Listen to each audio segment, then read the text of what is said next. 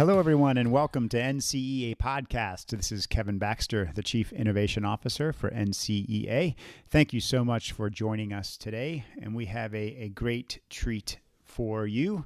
Uh, we have the president of Marian University in Indianapolis, Daniel Elsener, with us. Uh, we are blessed to have him and uh, special co hosting duties from Kathy Mears, interim president CEO of NCEA. So I'm honored to have them both here. And Kathy, I'll turn it over to you to get us started uh, with uh, Dan. Thank you, Kevin. I appreciate that. So I have known Dan Elsener for probably close to 30 years, maybe something like that, for a long time. And he has a remarkable story of innovation and really restarting a, uh, a college that was, like many Catholic institutions, in a little bit of trouble. So, Dan, if you want to introduce yourself and tell our listeners a little bit about yourself, maybe some of your personal and professional things, and then we'll get into the story of Marian University. Thank you, Kathy. It's nice to be on this call with you, and thank you for years of service and leadership to the mission of Catholic education outside of my faith and marriage and being a parent and grandparent.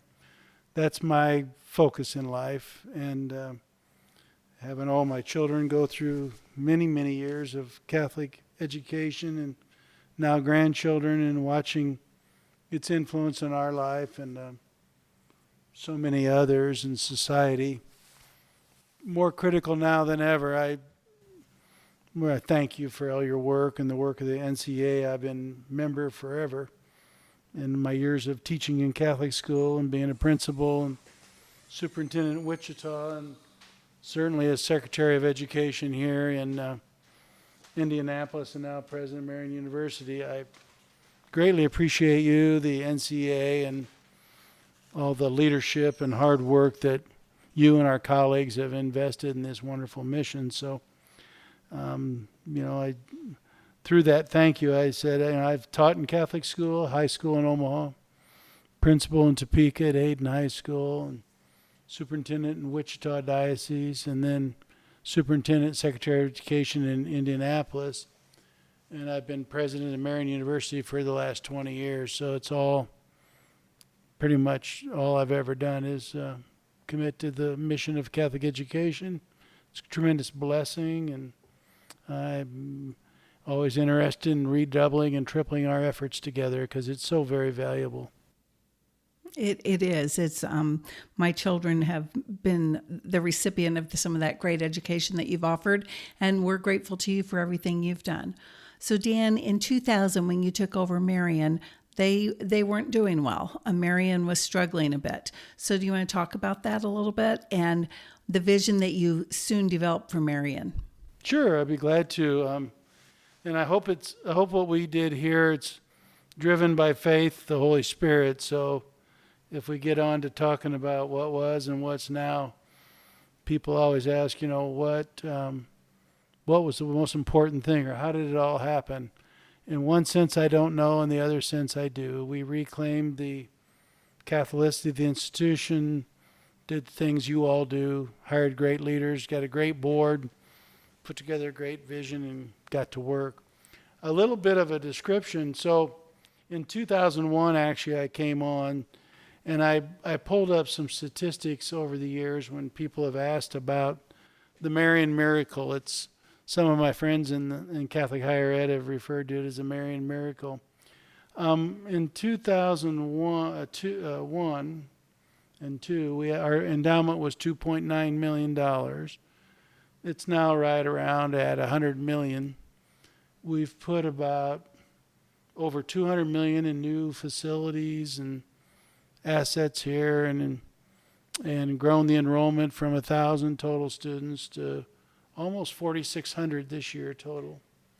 Um, we were all undergraduate. Now it's a university with a medical school, three other doctoral programs, many master's degrees, and and we're growing. We're we have a vision of providing more Catholic education to more people of all backgrounds, especially those living on the margins, through a network approach. So our home campus is getting bigger. We just announced uh, mission collaboration will take responsibility for Ancilla College here in Indiana. So we have teaching sites in Oklahoma City, Nashville, Tennessee, other places. So we're using leveraging technology, and the big vision is a university can be a lot of places in small communities with that intimate relationship. And uh, um, I've heard it once the grammar of Catholic school uh, by a professor at Villanova. I think it was a brother named Jacob. So in Catholic schools, teaching is an intimate communication between two souls. So we want to keep the small community environment, but have the benefit of a large infrastructure of leadership, technology, and finances. And frankly, I think that's going to have to be the way for our K 12 schools to thrive in the future, that new models are needed, and the courage to move towards those new models by boards and uh, other leaders involved are essential. So we've been on a, a big time roll. We we see a great future in front of us. Um, if you stay close to your mission, always focusing on academic excellence, have clear strategy for enrollment growth. We call enrollment growth our WIG, our wildly important goal every year, because if you're not serving more people, you're probably in jeopardy. And then um, we have a power goal. We always talk about leadership. Um, we have a clear vision of leadership. We use the word this T for trustworthy and ethical, H for healthy, spiritually, physically, emotionally, spiritually healthy people are good leaders. Inquisitive, intelligent, innovative people are good leaders, so that's the I. And then, of course, the skills of leadership. So we focused a lot on, on, on educating leaders for service to the world and putting substance behind that and we take fundraising very seriously. Our our fifth power goal is to make sure we have enough resources to do the first four power power goals well.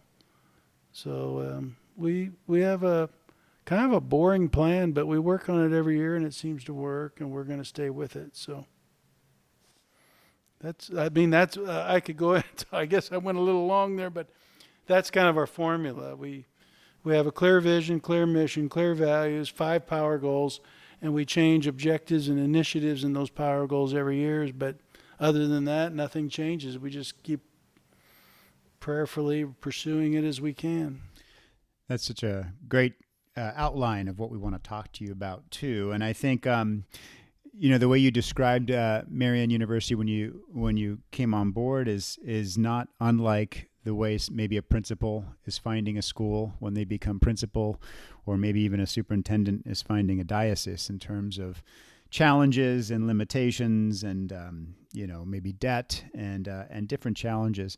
So when you came to marian how did you uh, kind of take those first couple of years in terms of seeing where it was and maybe and having that vision for where you knew it could be what were some initial steps that you took maybe in year one year two year three to really start to build uh, build that vision thank you you know i often use the visual of uh, marian college at the time that was our name Marian college we changed university in 2008-9 but I always have the visual of we had one foot in the financial grave and the other on a banana peel. That's the best way to envision it. We had more debt than we had money in the bank. Um, the bank didn't want to renew our letter of credit. Enrollment was the worst ever. We only had 183 freshmen, which it's kind of hard to run a university with that scale.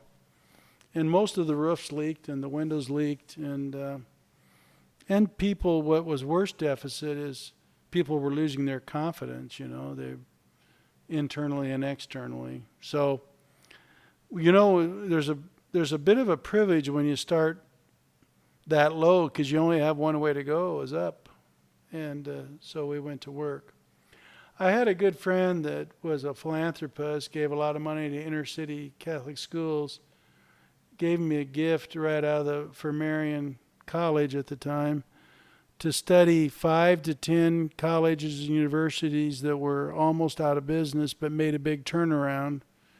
And we uh, did that study with an outside firm and we found there was unbelievable clear priorities. The first one was they all started to turn around with a new leader and a new vision. Now that wouldn't have to be, but in case that's what it was. I remember reading the report and I thought, well, I hope that I was the new leader, that they weren't going to get another one. And I had hopes of that. Um, two, they really sat down with their board leadership and said, we have to take responsibility. We have to take responsibility for this institution, quality, service to students, financially, etc. It can't be on autopilot. The other thing is to really clarify and shorten vision, mission, values, and goals. Uh, most institutions, their strategic plan is uh, they don't have phone books anymore, but if you can still recall the days when they had phone books, they put a little bit of something in there for everybody. And so when you have a lot of priorities, you have no priorities. That was very important. They all took the matter of resourcing their institution very, very seriously. That it's just a pipe dream if you say you have a mission and vision and sense of service. So you have to tr- you have to turn that into okay, what resources will it take? You put a business plan. You, you integrate the business plan, the finances, with your vision and mission. That also tends to give you some discipline, and we did all those things. Oh, there's a lot of things in between. But I will tell you this uh, we gave a lot of thought and prayer. You know, we sat down a two day session and took this mammoth, meandering plan they had and turned it into a simple two or three page document.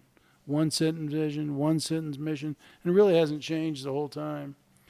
Um, but I'll never forget um, Father Hesburgh at Notre Dame. When I moved to Indiana, I got to meet him and he clearly articulated the key thing to leadership is to have uh, a big idea, that big ideas and big beliefs and big aspirations were easier to accomplish than small ones. It seems counterintuitive. It seems like a small task is easier. Small tasks are just exhausting and they don't get you somewhere and they don't stir people's blood to do something great and be very generous and it doesn't bring you great leaders and teachers and students and parents. Whereas if you, you know, we, one day one of my best advisors, he was the CEO at um, Eli Lilly and very involved here in leadership of Marian. And he said, you know, most big cities have a great Catholic university. Why can't we have one? At the time, we were a small, struggling college.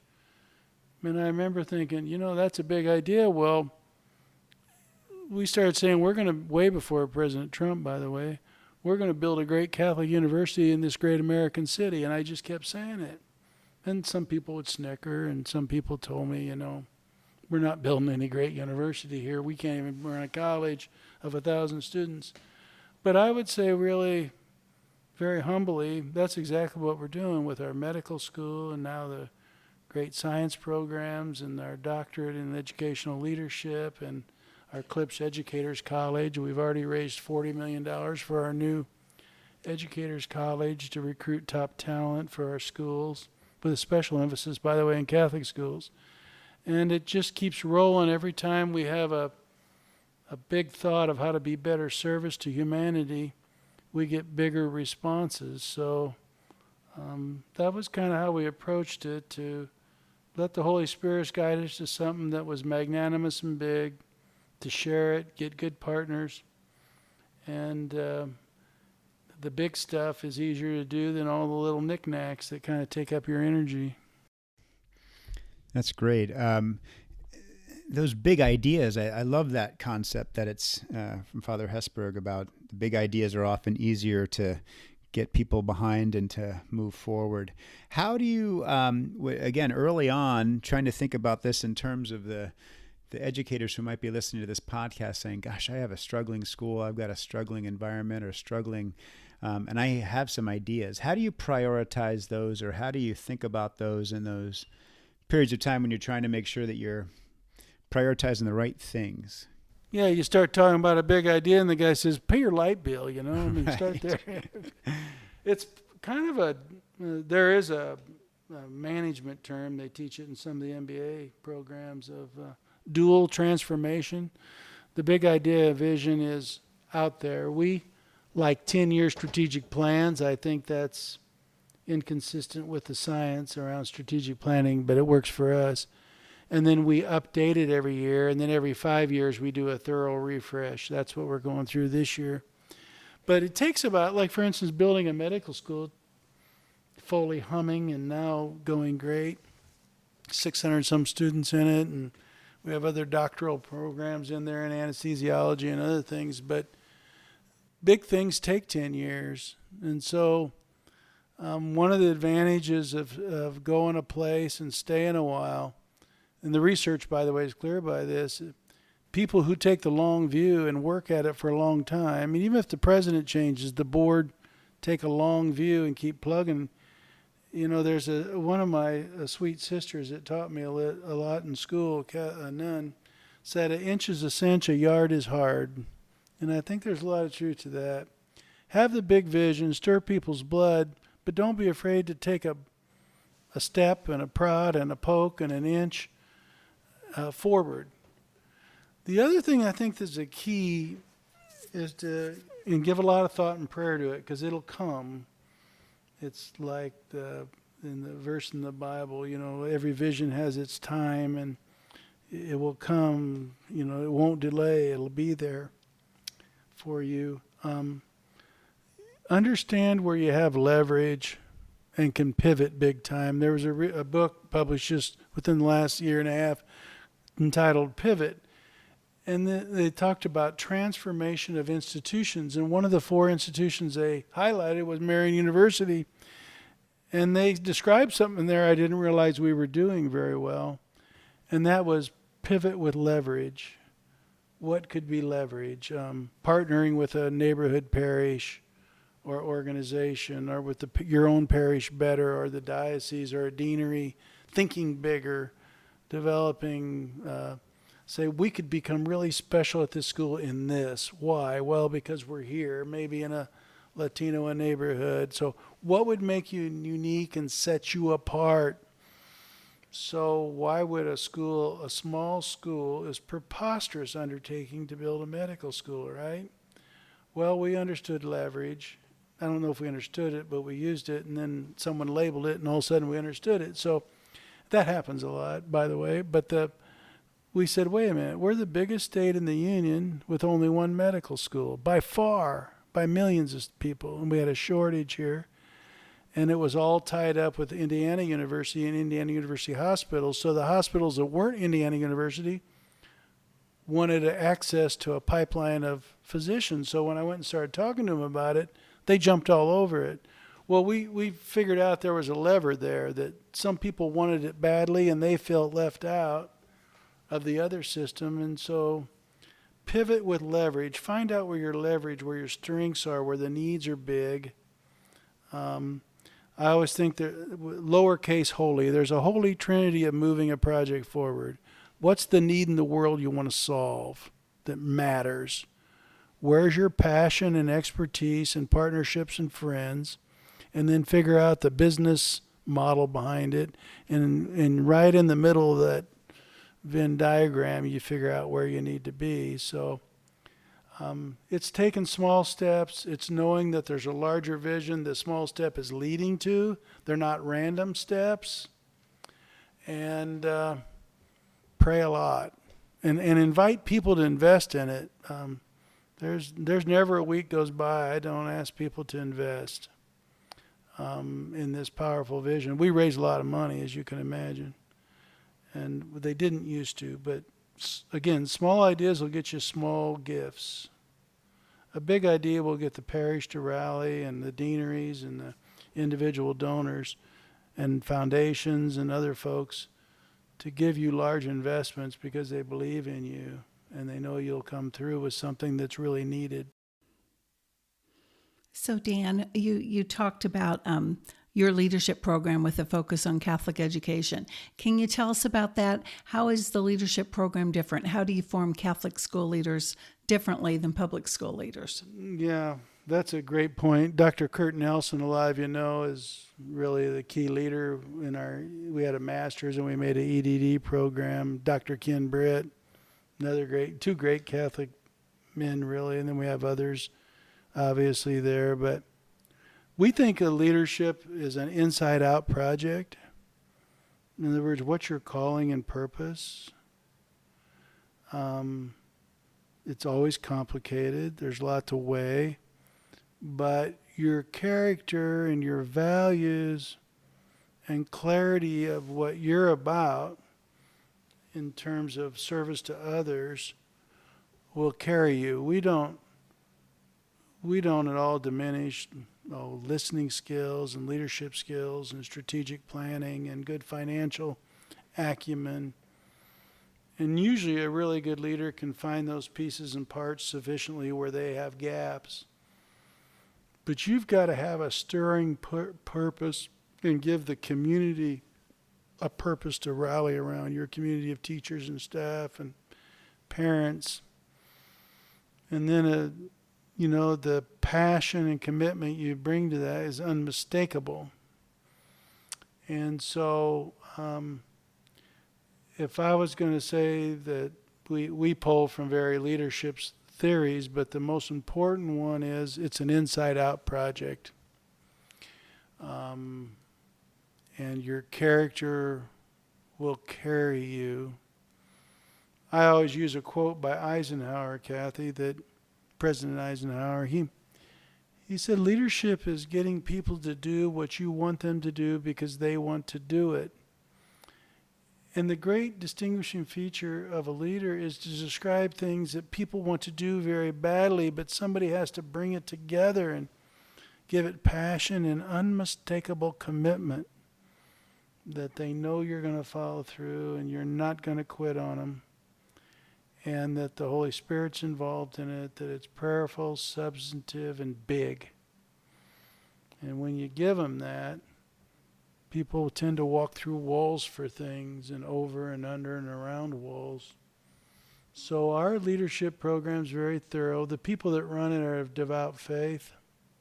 We have people with obviously the some technical skills and specific good. It's a good um, community. In other words, uh, there's cohorts where people are exchanging smart people are exchanging ideas with one another and challenging one another. So it's a uh, it's an EDD program, so it's very practical, but it's there's great theological and practical underpinnings.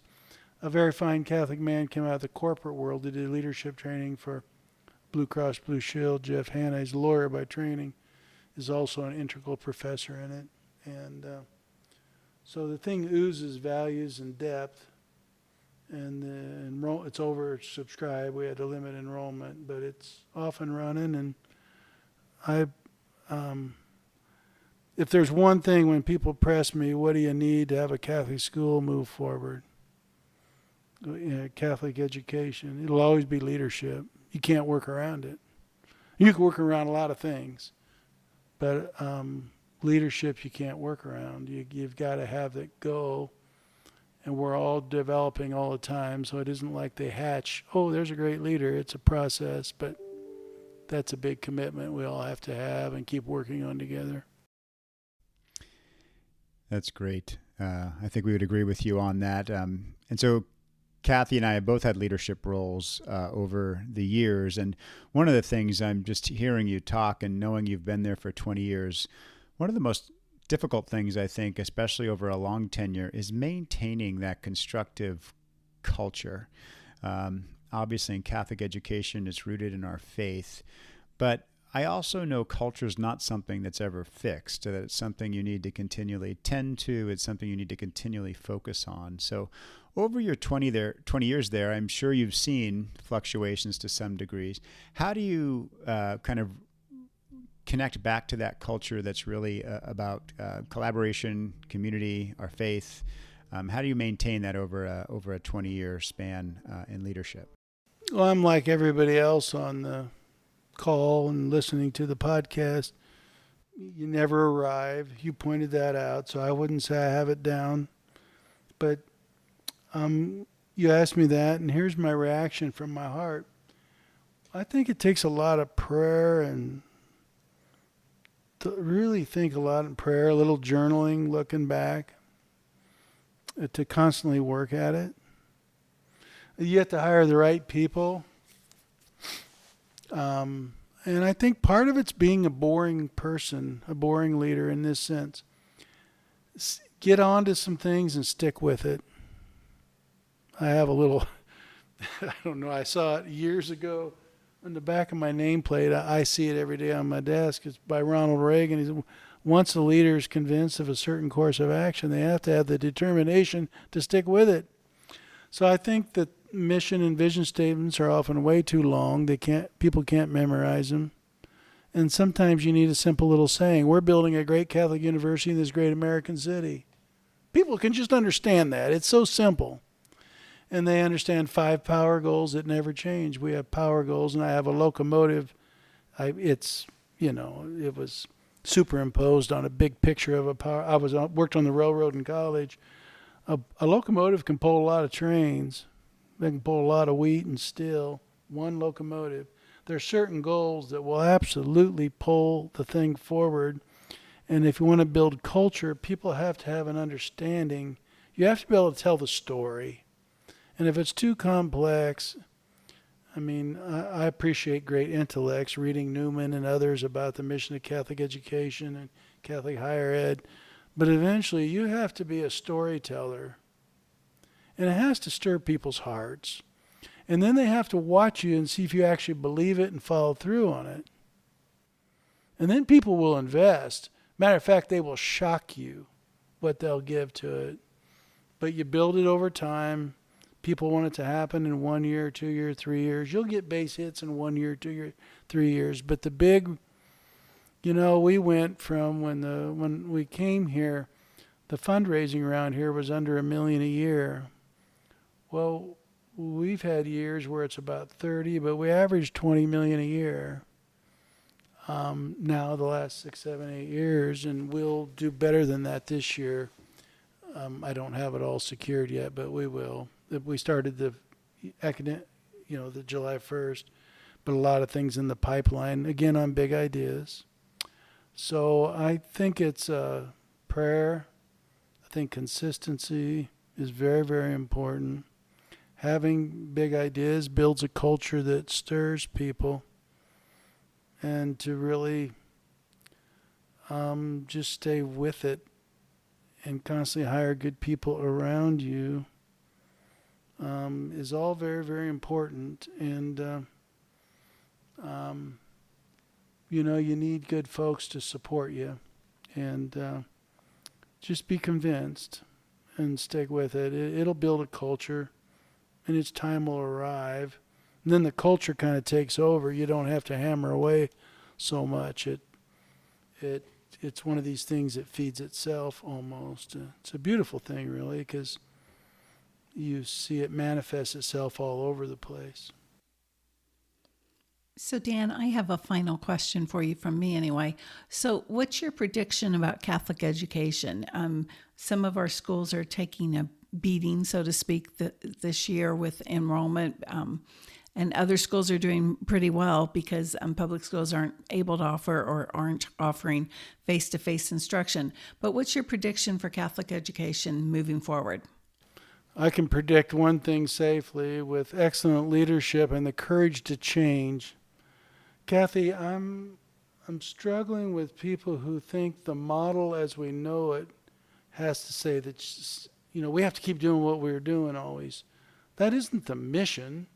The mission is to bring people's hearts and souls to a richer calling and identity, and the desire to learn is to be a good steward of God's gifts and talents and move forward. That's the mission, how we're organized and, and, and structured, and, and, and the, the vision of leadership from bishops on through I predict wherever that's clear and there's conviction, whether it's an individual school, a deanery, or a whole diocese, or the country, it will flourish because it's never been more needed. The ambient culture is corrosive, it's a good culture. I'm not countercultural. I think we should be engaged in the culture.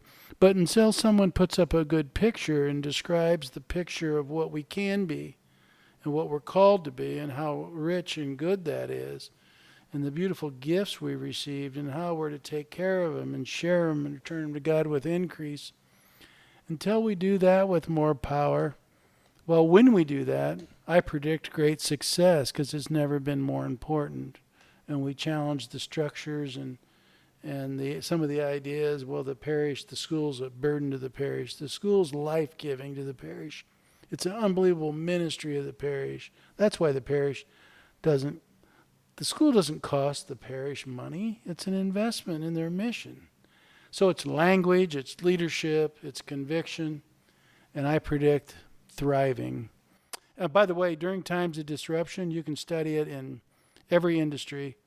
Certain people thrive and really make great progress. We're in a time of serious disruption. We're going to need to use technology better, new infrastructures, new structures, new governance.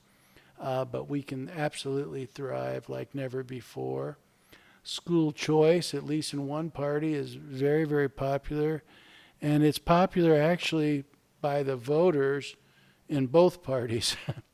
the one party, though, gets a lot of money from uh, structures that that are against school choice. I, I know in Indiana and some other places, school choice could be a very big uh, blessing to a lot of families that want to secure this for their children and now be given are being given the resources. So.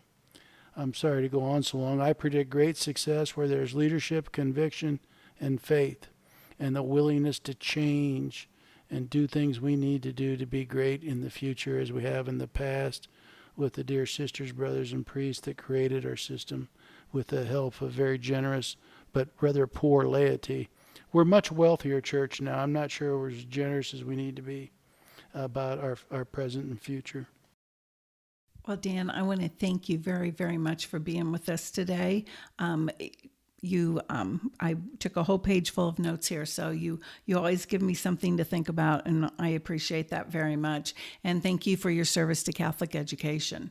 My my absolute pleasure and blessing, and thank you for what you do. And let me know when I or Marian University can be a better partner with the NCEA. I think so much of the work you do, and it it's essential for our children, the church, and the country. Well, we'll be calling you to share our story. All right. God bless. Thank you. Thank you. Kevin?